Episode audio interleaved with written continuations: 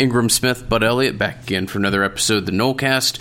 Of going to kind of change it up here, Bud, where we're just going to do one uh, large defensive preview. We'll split this up into three different pieces, but uh, the days of kind of two tackles, two ends, three linebackers, and four members of the clearly defined secondary are are gone. And as such, it's not quite as easy as, as looking at the different uh, layers or position groups when it comes to defense. So we're just going to kind of have a broad conversation about the different aspects, different pieces of the roster, and uh, see where this goes. Hopefully, this is a little bit of a unique way of uh, looking at the defense and gives you guys as good of an idea as to what Florida State has on this roster.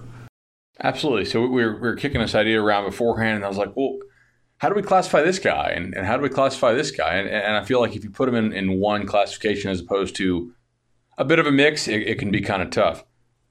Any conversation probably has to start with uh, with us asking the question, why the three four defense? And I think that's that's an important question to ask. And the answer will will become pretty clear as we go through these these positions. But if you just take a broad overview, uh, what what's your personnel like at uh, in the secondary? Pretty good, right? What's your personnel like at linebacker? Almost exactly the same as it was last year. So extremely, extremely limited changes in the back end as far as who's available to play. You didn't have a whole lot of graduation. You didn't, you didn't really lose anybody important. Uh, but up front, you, you, did lose somebody who was very important, and, and that was Brian Burns. And importantly, you don't really have anybody on the edge who you trust to give you a pass rush. And, last year, even with Brian Burns, Florida State was only 70, 73rd in the nation in sack rate on defense, which is not that good. Now, granted, they didn't have the lead very often last year, and so teams oftentimes did not really have to pass, and they were not in in, in, in negative leverage situations for an offense or, or positive leverage situations for a defense. But you can call this desperation. Uh, you can also call it foresight. The answer is probably forced foresight, right? Like they knew this, they made the change in the spring to the 3 4. They can call it multiple front defense, and they won't. They're not wrong in saying that.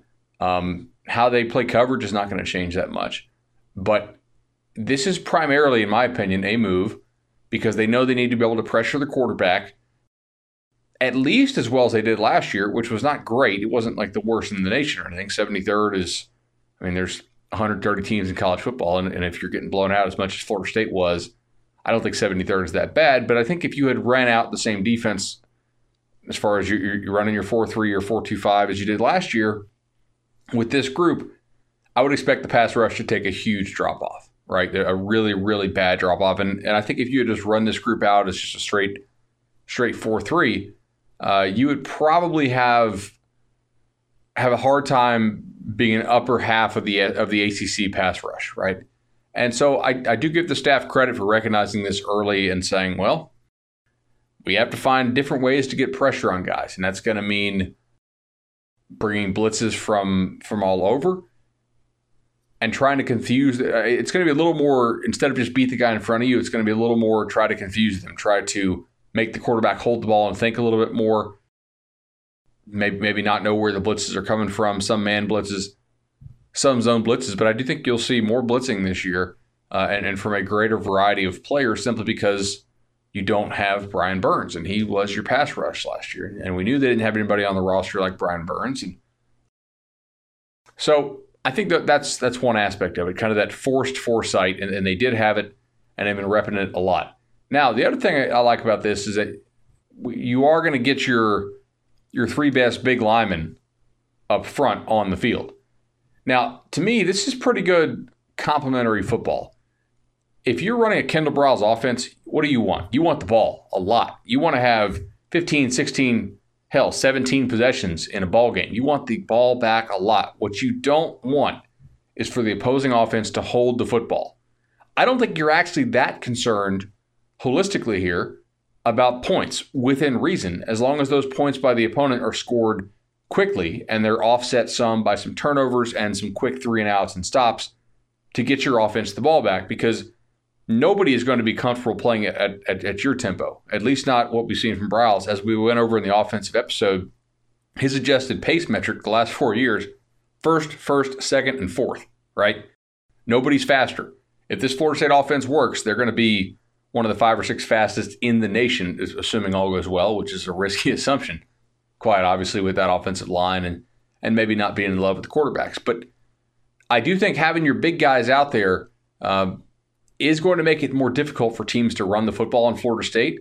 And it's hard to go on long, sustained drives if you can't run the football. So I think that there are two main objectives here. Number one, force opponents to take risks against you, which will could result in some big scores, but also reduce the chance of, of, of opponents holding the football against you. And number two is is quite clearly to uh, to get more pass rush, or to at least try to get the same amount of pass rush you had last year. Because it, I mean, do you agree with me on that? Like, if they didn't make any changes, this pass rush drop off would have been pretty pretty drastic.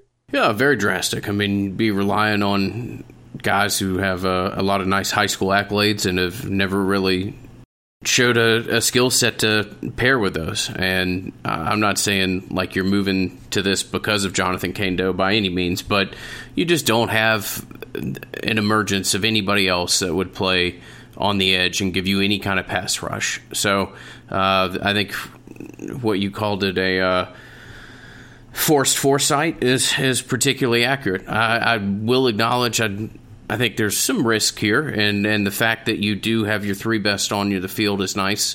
There's such a drop to the next uh, caliber or level of players that um, you're not going to be able to get a real good rotation throughout the course of a game. Uh, if you have injuries, it's going to uh, present themselves maybe in an even more immediate fashion. So um, there's there's certainly some strengths to this, and I like the ideas and I, absolute believer in that you've got to be more.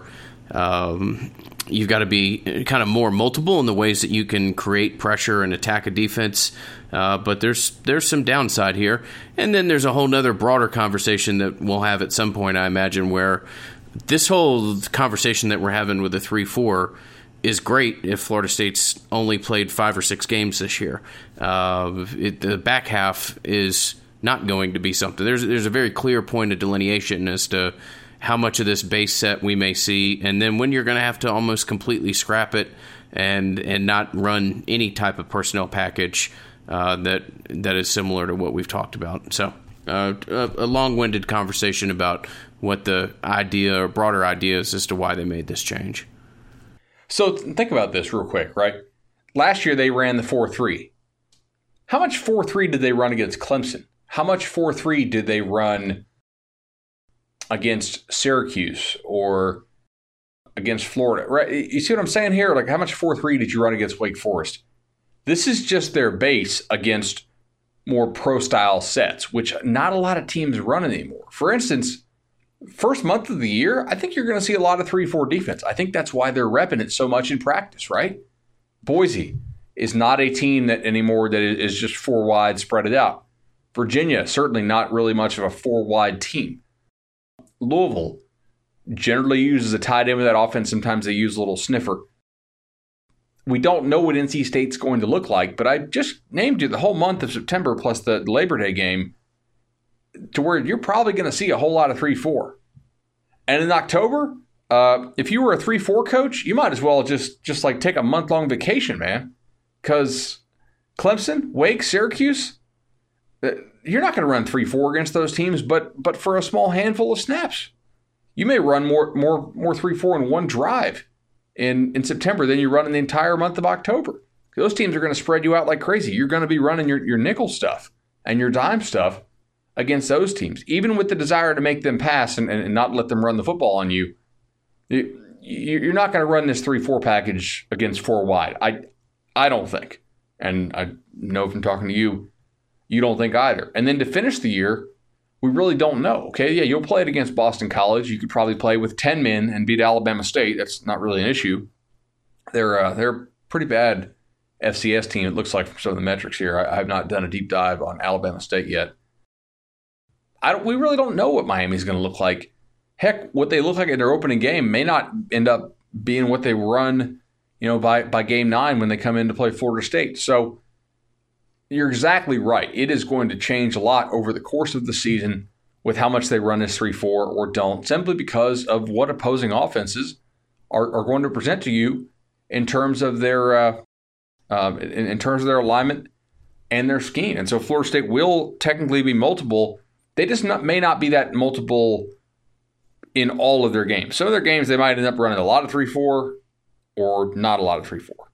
Louisiana Hot Sauce Bud, four years of us being able to brag on a fantastic product, great partner for us. Uh, something that I use damn near every day, if not multiple times a day. Just want to thank them. This is our fourth season of working with them, like I mentioned, fourth season of position previews and everything else that we do. Hats off to the people at New Iberia. Thank you again for the opportunity to be able to work with you. I think with that, we probably should uh, probably should, should, should talk about if this is going to work, how it's going to work, and it's going to start up front. It's going to start up front. and Start with the part of this. You, you feel pretty comfortable with what you have uh, at the first uh, kind of uh, first ring of players here uh, up front. You're as strong, really, as you are uh, per position group. Uh, your immediate starters, Marvin Wilson, maybe your best player on the roster. Cory Durden, a guy who very much emerged last year, uh, grew into a role, uh, flashed a lot, and Robert Cooper is a name that people that have followed the program are familiar with. A kid who's uh, reshaped his body, lost a lot of weight, and put himself into a place where he can not just be a part of a rotation, but perhaps start in it. So, three really nice pieces to work around. And uh, if everybody stays healthy, a, a very kind of uh, very very solid uh, group of three where you where you first look at Florida State's defensive line. Sure. Now let me throw this hypothetical out to you. Do you think if they had quality defensive ends on this team that they would have stayed in a four three and been able to have a three man rotation at the two tackle spots of Durden, Cooper, Wilson? I absolutely believe that. I, I think that's what they uh, probably would have wanted to do, uh, and that this is kind of a like you said, it's a it's a forced move, forced foresight. Um, I believe that they would have again. I think if uh, if you had the emergence of Kaindoh and uh, and the kid out of the, the Panama City, who's made uh, Robinson. If those two had emerged the, as the type of recruits that they were, that I absolutely believe you still would. Uh, you may have some wrinkles where you go three four, but I don't know that you'd be looking at changing what you do from a base standpoint. Yeah, I, I think you're you're exactly right. Um, and each of these guys brings you something different. Skill set wise, they're they're not the same player, and I think they they really might comp, complement each other very well. If you wanted the two gap, which means that that you have a player generally lining up over a player and he's in charge of the gap both to his left, both both excuse me, both to his left and to his right. Uh, you could easily two gap with, with, a guy like Robert Cooper in, in, the middle, right? He's he's that wide, he's that strong, he's that low. He is difficult to block, assuming he's not gassed. When he's gassed, uh, which he's in better shape now, he should he shouldn't be as gassed as often. When, he, when he's gassed, he stands up, and anybody who stands up is pretty easy to block. But when he's staying down, Cooper's going to be really hard to root out of there for opposing centers. And there's also something to be said for having somebody lining up directly over the center. Now, whether he's a true zero or he's playing more of a one shade, uh, I think it's going to vary in these games. I don't think Florida State's going to be a true two gap, three four team. It doesn't seem to me like they have the personnel to do that. I think they're going to be more of a one gap, aggressive, shoot the gap team. But uh, at the nose tackle position, Cooper, with the ability to to, to demand double teams is is going to be really big, and I think what will really help them stop the run, um, especially with, with some quick guys behind him at the linebacker position. If you're having chip or Robert Cooper,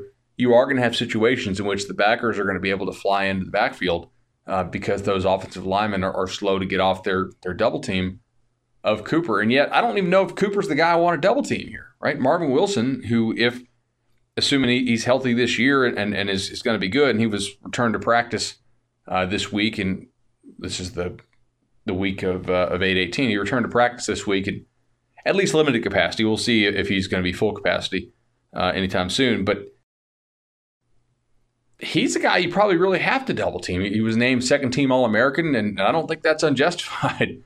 Just a, a massive dude who can, can impact the game in so many ways. He has the length, he has the bulk, the first step quickness. Again, assuming he's healthy, I think he plays very hard too, which is good, especially like when he's actually in there. Um, and he's emerged as, a leader on this defense. Last year, just four and a half tackles for loss. I, I, I think it, he'll probably double that this year. Um, three and a half sacks that that could easily go up.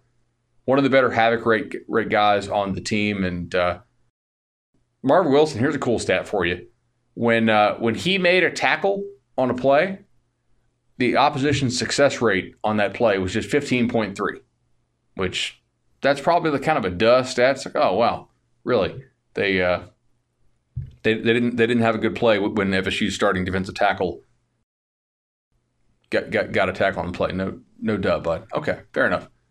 I just thought that was kind of neat. But Wilson is a guy who is is likely to be a I would say an early NFL pick, maybe not first round, but maybe so. It's it's hard to predict, but certainly somebody who I think we would expect to be gone.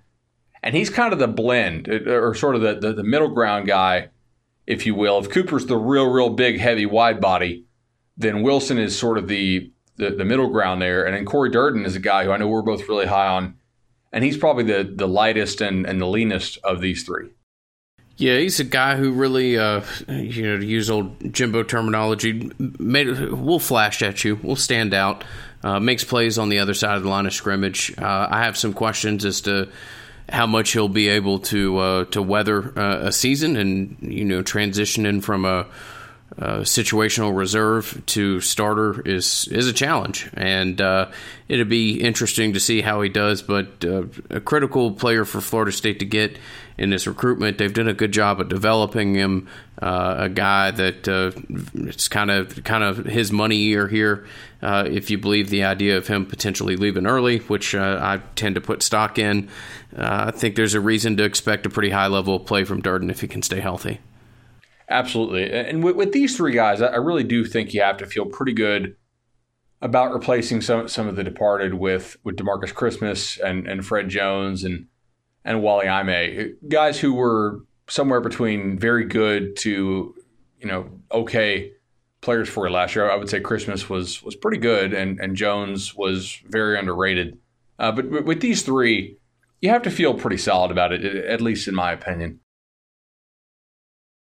I think it'd be much more ideal if, if if you didn't have to start all three of them. If you could actually have just two spots and, and rotate these guys in to keep them fresh, especially if you're going to be playing at an up tempo pace, which I think you absolutely should do because if you're able to play pace, it can hide some deficiencies in the offensive line, as Kendall Briles spoke about the other day at media day. And uh, well, Florida State certainly has some deficiencies in the offensive line, so I think it does behoove the team to play at, at an aggressive tempo. It just you know there, there are other parts of the team that have to have to deal with that as well. But uh, unfortunately, they don't have the defensive ends. It doesn't look like to to believe they can run a true three four here. So or excuse me, a four three. So uh, they're having to start all three of these guys. What do you think about the backups here? This is kind of an interesting discussion that, that we need to have because I uh, is there a bigger gap on this team between starter and backup than at, at this position? I mean, lineman, like offensive line, we think there's a good gap, but it's kind of from like yeah, maybe at tackle below average to terrible. Yeah, like, tackle would be the only place where I would uh, from from Roberts to whoever is probably behind him is uh, it's the only other thing that immediately springs to mind here. I I don't know, man. I mean, there's some nice pieces here. Maybe in time, uh, two freshmen that pop out at me that maybe I like if they have a a year and a half in the weight room uh, to further develop and a year and a half to take practice. But yeah, it's, it's scary if you take an injury uh, amongst your front three and somebody here gets forced into into playing. Uh, Cedric Wood, I feel maybe pessimistic about. Malcolm Lamar, exceptionally pessimistic about. Uh, True Thompson and Malcolm Ray, both nice players who have ability. I don't know if that ability is something that you want to see right now. Dennis Briggs is a, a kid who's had a little bit of positive buzz about him. We should we should definitely mention him. And Quashon Fuller is another freshman with a lot of talent that you know uh, is in place to maybe see some snaps, but also uh, I think you're legitimately concerned if you have Fuller getting routine, uh, you know, not even starter snaps, but uh, reserve snaps immediately as well. Yeah, I think there's a bit of a talent drop off here too. Um, there, there's no there's no obvious like Marvin Wilson guy who's just a year away from being a stud, right? We, we talked about how Taggart was unable to bring in early in early career difference makers. At least it looks like on the defensive line, he had to settle for a lot of guys who, you know, other elite programs probably wouldn't have taken everybody who he signed you know, the, the one guy, and, and, then maybe some of the dudes with with high upside but low floor have not really developed into anything, at least so far. Now, I do like Cedric Wood sticking in it, coming back after that serious injury, and and if he can be your top guy off the bench, maybe True Thompson can can spell Robert Cooper some in those games in which they do play to three four, and and we should mention when they play their uh, their nickel package, you're probably not going to see Cooper, Wilson, Durden on the field at the same time. So those guys will get some breaks in October. And then come November, they'll probably have to ramp it back up again and start playing more, all three of them at the same time. But like, there's no real obvious, hey, this guy is ready to step up and, and, and be a superstar. And, you know, next year, if Durden and Wilson uh, leave, that there's like like they'll be just fine. I mean, this is one of the areas in which we've criticized Coach Taggart's recruiting is is that he is look, he's kind of had to throw numbers at the problem because they've not been able to throw stars at the problem. You know, um, it'd be really nice for them if they could get something out of Malcolm Lamar. I've kind of always thought he should be more of an offensive lineman. If he doesn't get to play this year, I think he should move to offensive line because and I'm saying if he doesn't really like get to make an impact this year as one of the top reserves because man, it's wide open to be one of the top reserves this year. It's not like there's a whole lot of guys who you shouldn't be able to beat out there. A whole lot of true freshmen and, redshirt freshmen on this roster. Should also note, uh, since we didn't really do a formal like like who left thing, they Jalen Parks has also been been medically retired, unfortunately, and, and you know we're big fans of Jalen and, and, wish his career could have gone differently. But it is a good example of, of why you do have to recruit so many so many defensive linemen and so many linemen in general because football is just it's tough, man you can almost argue that next year they might have might have better depth at the position potentially, but I think the the upside might not be quite as high. But this year, I um, well, we should probably talk a little bit about um, about floor ceiling of this interior group before we move on to, to the edge rushers. Ceiling, uh, ceiling is that you have um, one of the better better groups. I don't know one of the better groups in the country, but you've got a top uh, 12 uh, group, I would say. Uh, you have Wilson, who plays his way from where, in my opinion, he's currently a day two draft pick, and uh, maybe he gets into a first round conversation. Durden continues to merge and maybe plays himself into a day two draft pick. Uh, I think you've got some great pieces here. Uh, Wilson is, in my opinion, the best player on the roster. And Cooper is emerging into uh, a real solid player in his own right. If one of these guys, two of these guys on the reserves, starts to emerge, starts to uh, give you legitimate rotation here, then yeah, I think you've got a, a really nice unit to work around and uh, maybe one of the top 12 uh, or so units in all the country. Yeah, I think the ceiling is best in the ACC among interior linemen. Hmm. Really? Okay. Just among the interior linemen. I'm not counting defensive ends in this, but you know, Clemson did lose a, a whole lot. Uh, Miami already has an injury to Nesta Silvera, right? Who we don't know how long he's going to be out, but he was their guy. They were they were kind of counting on. And look, I think Clemson's going to be good in, inside. So would I pick them to be better? No, I, I, I wouldn't. But it's not it's not insane to me to think that Florida State could ceiling like if everything goes right, if they all stay healthy, if they all play together right, have the best interior defensive lineman in the ACC. And that would be a hell of a thing because that means you're probably getting the ball back pretty quickly. You know, most teams don't throw the ball well enough to sustain 12 and 13, 14 play drives uh, just by chucking the ball around. And if these guys are play, like ultimately, if they all play, if they all three play to their ceiling and stay healthy, they're stopping the run pretty well because they're really going to be disruptive up front. The floor, however, is is pretty low. I, I think actually, like like the floor of this is definitely bottom half of the league. If you it, and when I talk about floor, I, in my mind, I'm like, okay, what if maybe somebody doesn't play that well and somebody else gets hurt and you really have to dip into your depth here? there's a lot of guys who I may trust to give me 100, 150, maybe 200 snaps over the course of the year. I definitely don't trust them to give me five, 600 snaps. And if those guys have to play, the drop off, in my opinion, is is pretty significant. So that the range here is not a real tight range for me. It's it's it's a pretty wide range of possible outcomes. But but I do lean towards it being uh, one of the better interior defensive lines in the ACC, although not the best take this time to thank our friends over at Madison Social for the uh, support they've given us since the inception of the Nolecast. And also want to thank you, the listener. Proud to announce that we're not talking about selling any more tickets. Uh, in fact, they've all sold out for the Jacksonville tailgate. So just an incredible response from our listeners and uh, just the community in general. want to thank you for the support that you've given our sponsors in general, but particularly on this one. Uh, we're fortunate to be able to work with people like Madison Social and Matt and his team, and uh, you guys are put your put your trust in great hands. Uh, hospitality professionals, uh, and we all look forward to meeting end of August and uh, enjoying a sold out tailgate and beginning of the football season. Almost three thousand tickets. Nolecast listeners, y'all are awesome. You recognize a great product, and for those of y'all who didn't get tickets, we're we are really sorry, but but we can't say we didn't tell you. We've been promoting this all summer, and it's going to be a blast. We'll see you there. All right, bud. You want to move to kind of the edge position at this point? We'll look at uh, what players Florida State will try to uh, try to minimize the loss of Brian Burns as much as possible. Uh, Burns. Uh, either nine and a half or ten sacks last year, depending on where you look. Uh, what 16th overall pick to the Panthers?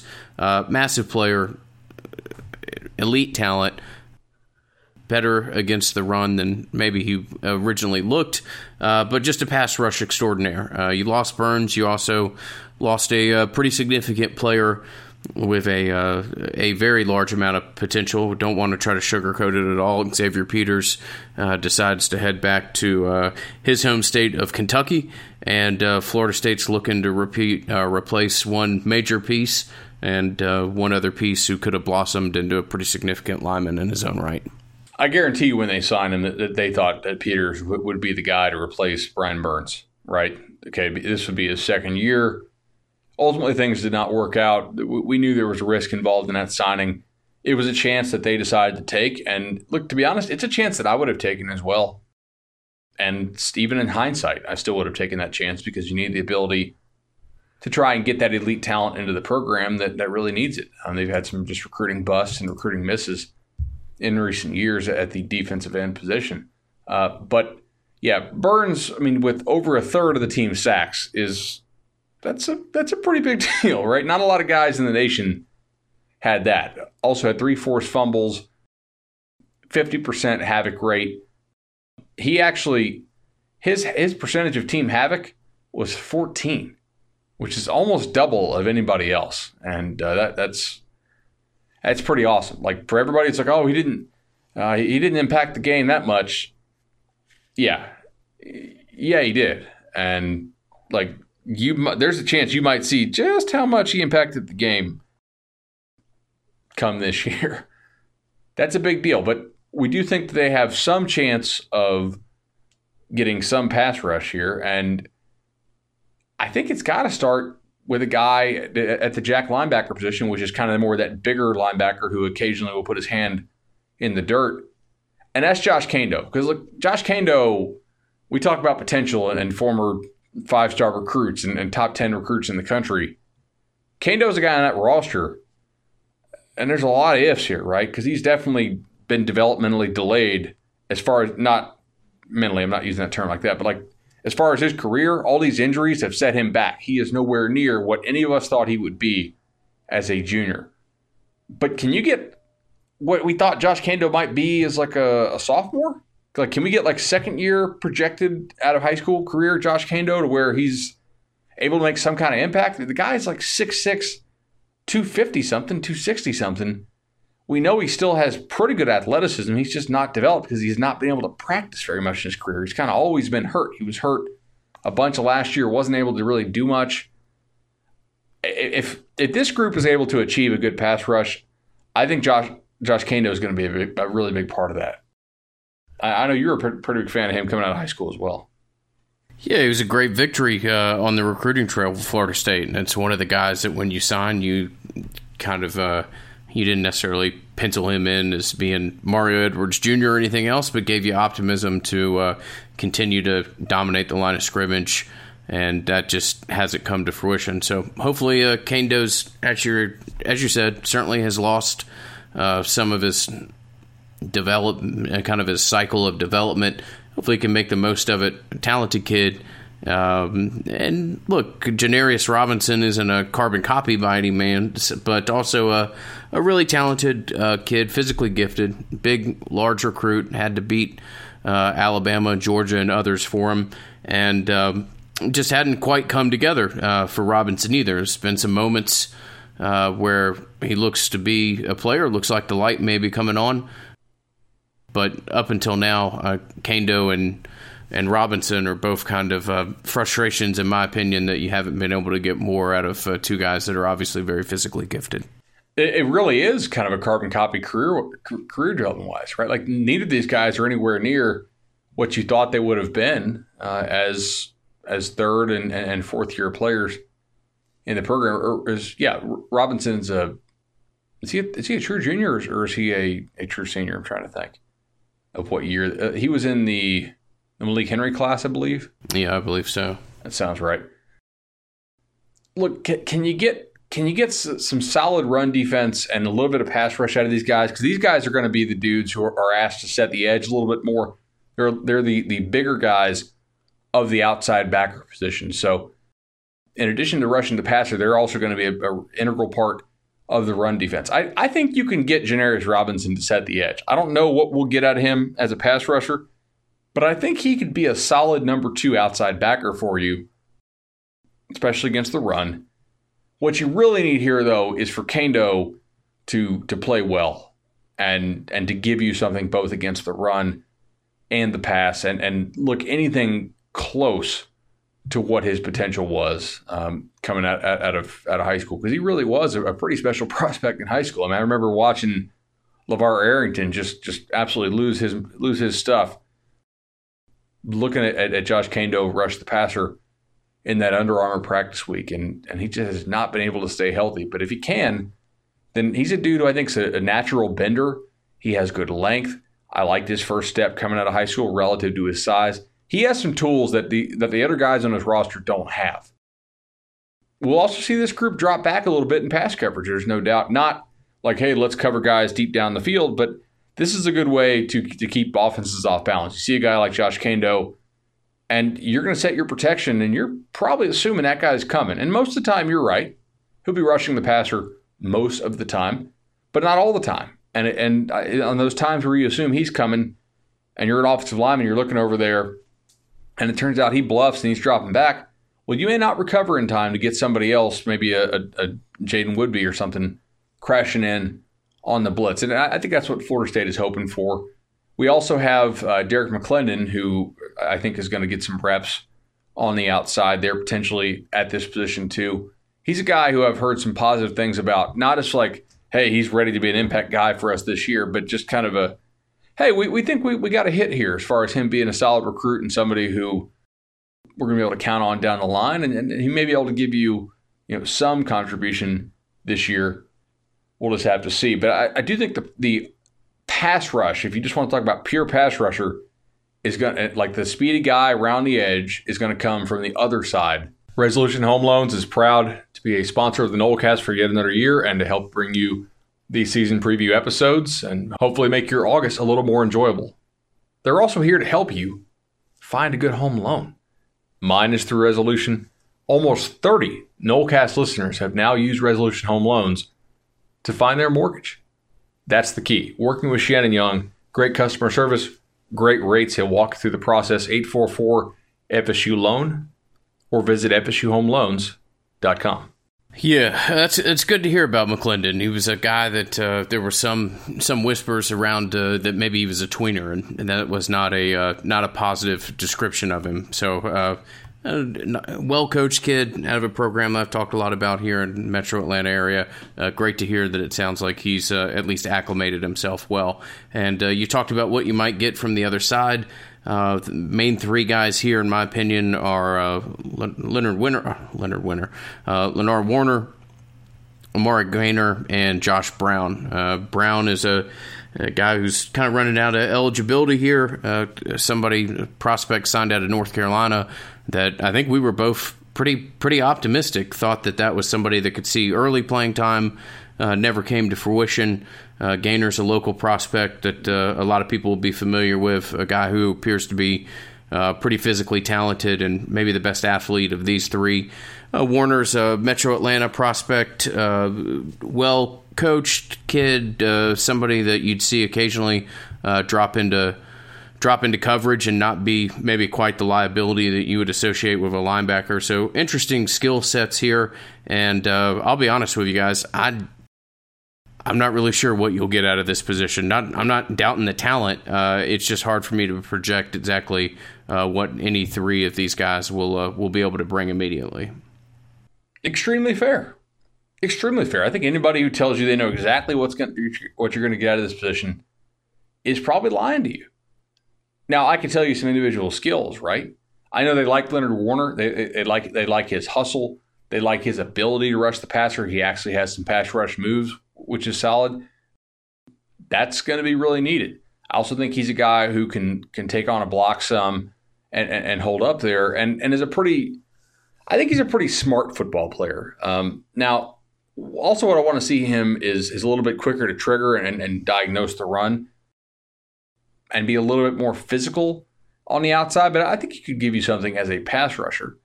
Amari Gainer, like we know what this is about. It's about quickness off the edge. Amari Gainer is going to be too quick, I think, and this is me telling you what's going to happen after I just told you that don't believe people are going to tell you this is exactly what's going to happen like two two seconds ago.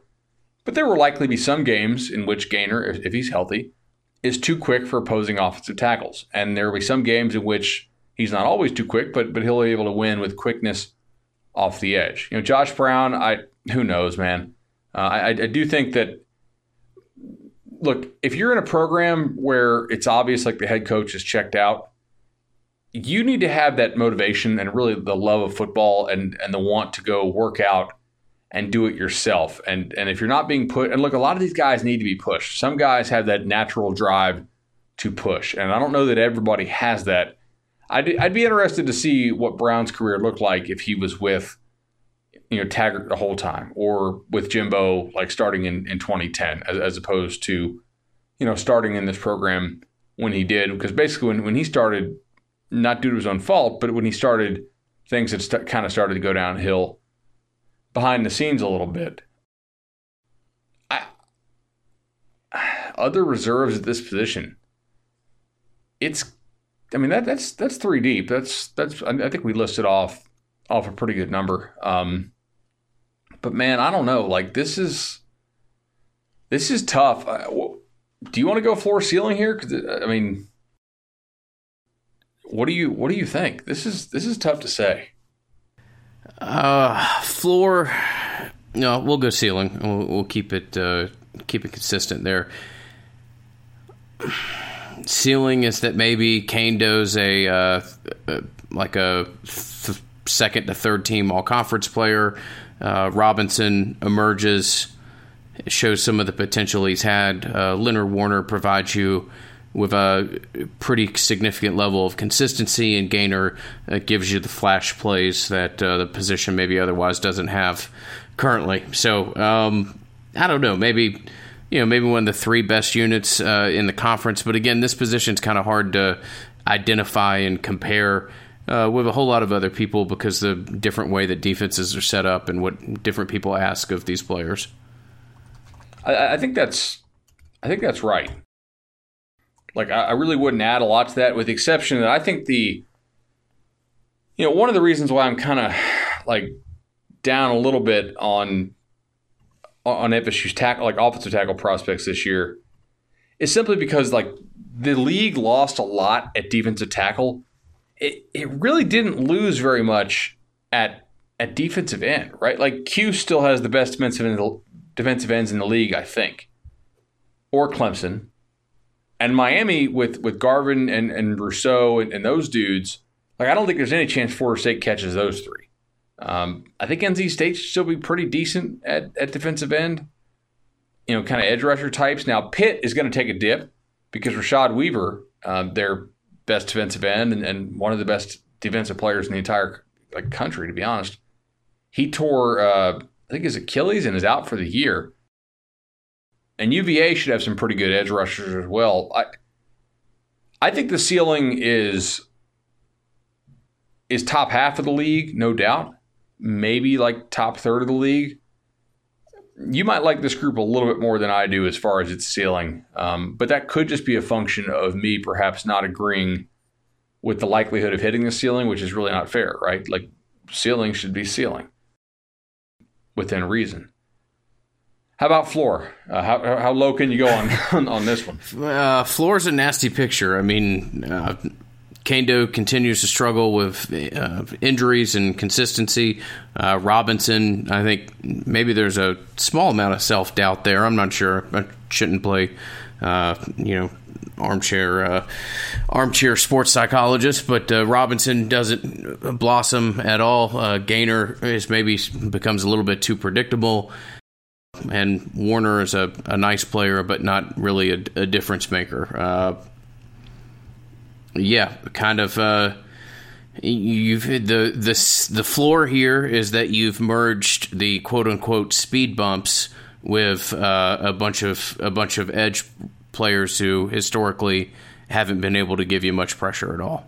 Yeah, um, and my concern is that I don't think the like I don't know that they're that much closer to their ceiling than their floor on this in terms of likelihood. Right now, the most likely element is going to be in the middle somewhere. But like at some of these positions, I'm thinking, well, I think they're a lot closer to their ceiling than their floor, most likely, as far as what we described. And I don't know. That's the case here at edge rusher. This is kind of kind of up in the air for me, but it's a position that if Florida State's going to overachieve, if they're going to if they're going to win eight nine ball games in a regular season, I think that this, this is an area you can point to and say, hey, a lot of these computer things that I think they're going to go six and six and it'll only be a game better than last year. I don't think they're accounting for the defensive ends enough, right? I, I don't think they're accounting for these guys rushing off the edge enough, and may, maybe those folks will be right. We're excited to be doing these previews, and we're excited to tell you about Travis Johnson, attorney at law. Travis Johnson is one of two, only 280 board certified family law attorneys in the state of Florida. That's out of 110,000 licensed attorneys in Florida. There are a lot of them. He's one of the best. AV rated, he's on super lawyers, he's taught university classes, he's presented at CLEs.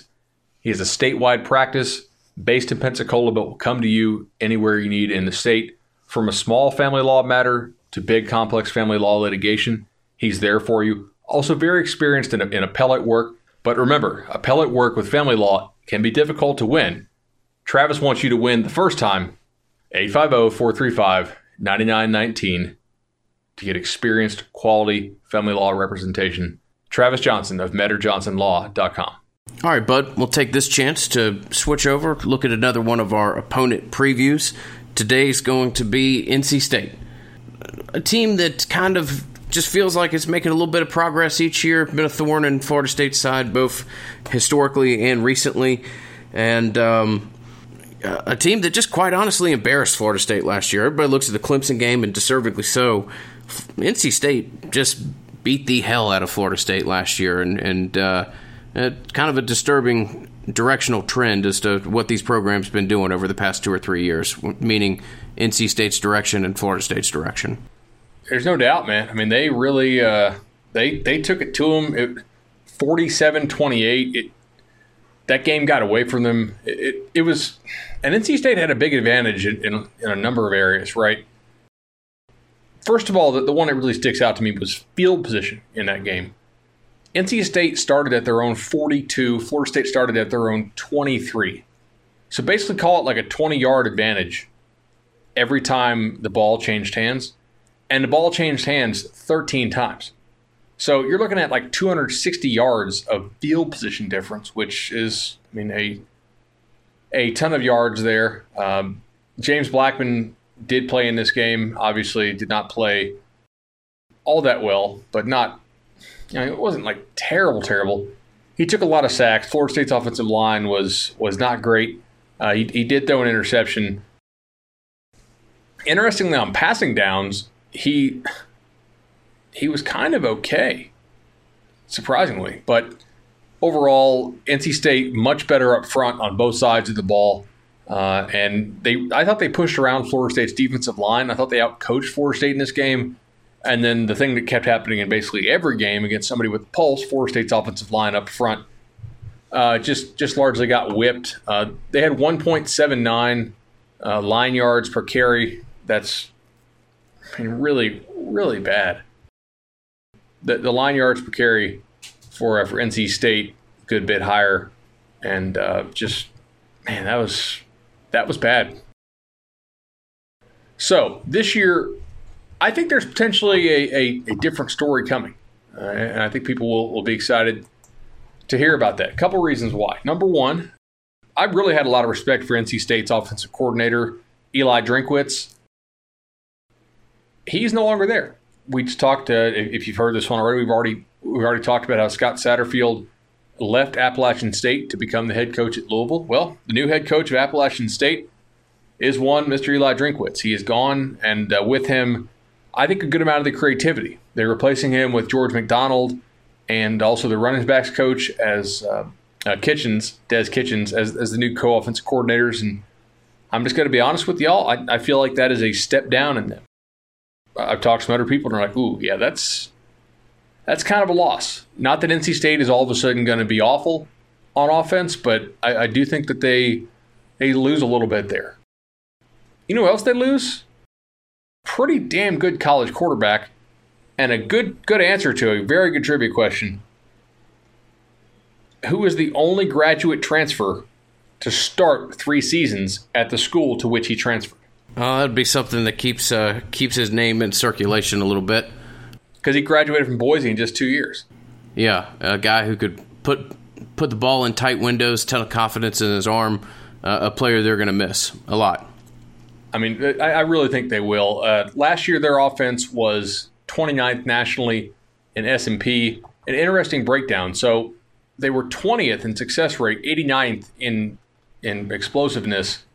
Man, Finley was damn good. Uh, he was almost 68% completions. He only took 11 sacks, which is incredible uh, for, for how often. I mean, 484 four pass attempts, 11 sacks, a sack rate of 2.2%. And and to be sure, their O line was good. And we'll talk about their O line here in a minute. But man, I got to tell you, like, a lot of that was him getting rid of the ball extremely quickly. 11 interceptions, a couple of those were clustered in certain games a 9.2% marginal efficiency, which is pretty good, 7.8 per attempt, including the sacks. Again, really good. I, I know he's in the NFL now. He may not have the most impressive physical tools in, in the nation, but I think they're going to miss Ryan Finley a, a, a good bit. I, am not saying their other guys are not any good, but I, I'm pretty confident saying they're going to have a step down. Good decisions, quick decisions, and Finley would. Uh Finley was as smart as anybody that Florida State saw last year at making a decision between, say, eight and fifteen yards down the field, and he would just uh, he would he would kill you. Uh, consistent player that you don't find that frequently. Uh, so uh, a big loss there.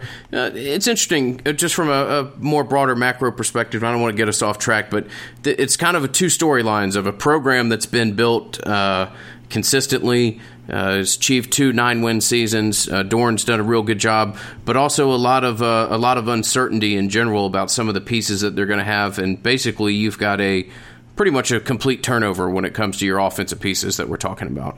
Absolutely, it, it really is. Um, they, have lost a, a good bit off this offense. Now, the three candidates to play the quarterback position: Matthew McKay is probably the biggest and the strongest of these guys. He's listed 6'4", 210. If you look at the photos of him that I've been able to see online, he looks bigger than that. He did get to play some uh, last year. Decent runner. We'll see about the passing. He was actually seven of eight last year. I mean, the sample set is is not uh, not you know something we can judge people off, but I think he's probably the favorite for the job. Not as good of a passer as Ryan Finley. I'm going to go out on the limb and say that, but somebody who I think you're going to see run the ball more. And probably, I think that matches up somewhat well with the philosophies of, of the new coordinators, who also might want to look to go a little bit more tempo, by the way. So that's something I'm going to look out for. Sometimes NC State would go tempo, but they wouldn't really like go tempo tempo, and that sounds crazy. But what I mean is, like they they would go really fast up to the line just so the defense couldn't substitute, and then they would take their time. This year, I think they might go to the line a little faster and then snap the ball a little bit quicker. The other two candidates, though, pretty interesting guys. One is named Devin Leary. Devin Leary has an extremely strong arm. He's listed 6'2, 195. I would kind of think like more six foot and a half, but whatever. Uh, he was an Elite 11 kid. I liked him a lot. Really big arm. How much of the offense really grasped? Is his release release point going to be consistent? But he's certainly going to be in contention for the job, at least as of the, time of this recording. And then there's a guy named Bailey Hockman. Old Bailey. Yeah, he was here last year. Then he transferred and sat out, and uh, he's in NC State this year, competing for the job. I, I think Bailey Hockman. I, I don't think his arm was healthy last year. Some of the throws that we heard about out of camp just seemed like like they didn't have juice on them, and uh, I'm interested to see what he can do there. But if I had to bet right now, I'd probably put my money on Matthew McKay, and it's going to be interesting to see how Florida State defends them. This is really a, a new offense with new personnel. I don't know how much we can lean on last year. I personally. They also have a major changeover at running back. Yeah, a big piece there that uh, goes missing. Uh, Gallaspy was a, a really good back. Uh, again, a consistent uh, player that they could give the ball to. Also had some ability to to pop uh, a big run every once in a while. Uh, a place that they've recruited fairly well. You'd be better versed at confirming that than I would. but maybe not a, a standout piece that we can identify either as to exactly who's going to take these responsibilities. Yeah, I, I agree with that. I mean, Ricky Person maybe the front runner. He was a pretty highly rated recruit, um, and somebody I know they've they've been kind of waiting on to to get it together a, a little bit more and, and, also to stay healthy. I would guess they lean on him, but he's not as proven as as, as Gallaspy was. Certainly, his, his success rate last year, forty four percent. Marginal efficiency was actually negative. Marginal explosiveness was actually a little bit negative, and he had a fumble in, in limited carries. So we'll see. There's definitely a chance he breaks out, but I'm not 100 uh, percent you know convinced that he will. I am kind of interesting to see what or interested to see what they do uh, at at receiver. Like they have two pretty big dudes to, to replace here.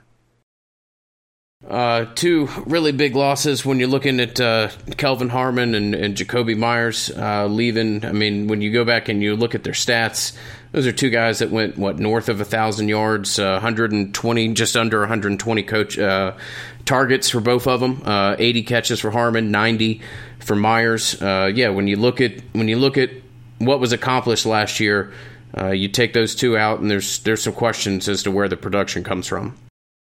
So they're really excited about Cary Angeline, who's a transfer. Uh, this is a guy that Tim Brewster actually really loved as a recruit, and they, they had him in, in, camp, I believe, and, and it was all about him.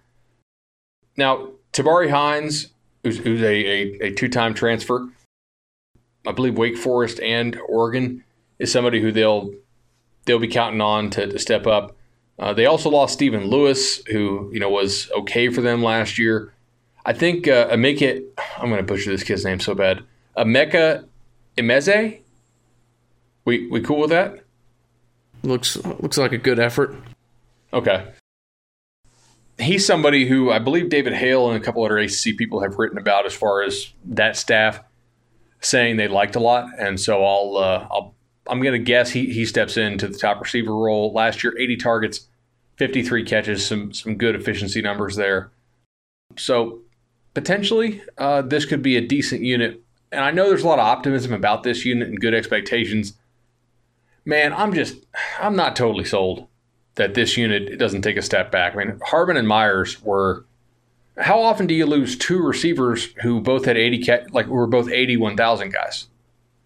It's for an offense that threw the ball a lot, but not like a not like an air raid a lot.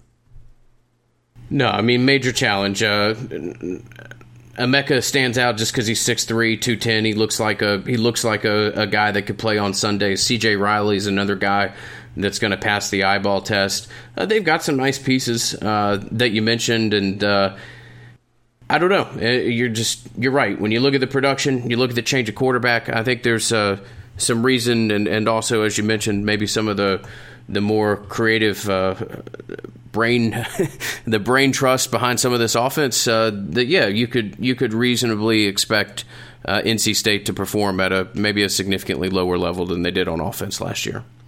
And we haven't even talked about the spot where they might have the second most losses, right? Gone is the best center in the nation and Garrett Bradbury, who was a first round pick, I believe. Gone is uh, Terronne Prescott, who was an All American in 2018. And gone is tackle Tyler Jones, who was uh, first team All ACC. Now, they feel pretty good about how they how they have recruited and developed this position, and they feel good about their strength program as they should because that is a hell of a strength program. Mm-hmm. Yeah, but look, I'm not totally convinced that we don't have a drop off coming here, and and maybe a decent drop off. That I mean, you're losing three NFL types on the offensive line at a place like NC State. I don't. I, I, mean, even you can even extend this to Alabama. You tell me that you lose the uh, best player at his position, uh, an All American country lines up next to him, and a left tackle that was your first team All Conference. I don't care who you are. You're gonna you're gonna suffer a fallback, and it's good they're confident in their strength conditioning program as they should be. Good for them. They take it seriously. Um, but you, you, nobody replaces that and doesn't suffer a, a, fall off, a pretty significant one. And uh, label me even more skeptical that a, a school like NC State doesn't suffer a real noticeable setback. Oh, and the uh, the old line coach is gone. Like we said, he's now the OC at Louisville. Yeah, I'm expecting a step back on the offense here. Uh, if Florida State's going to win this game, it's going to win this game because it makes NC State's offense take a step back, like we think this this offense should take a step back. Defensively, I I, I think uh, I think NC State has a chance to be as good or better than it was last year. Last year was 54th. They were a little bit underachieving relative to their talent level, probably, but there there are some reasons to think there could be a, a bit of a step up here. They've uh, they've lost some some really talented kids. Uh, Bradley Chubb, somebody that this fan base will be more than familiar with, number five pick in 2018.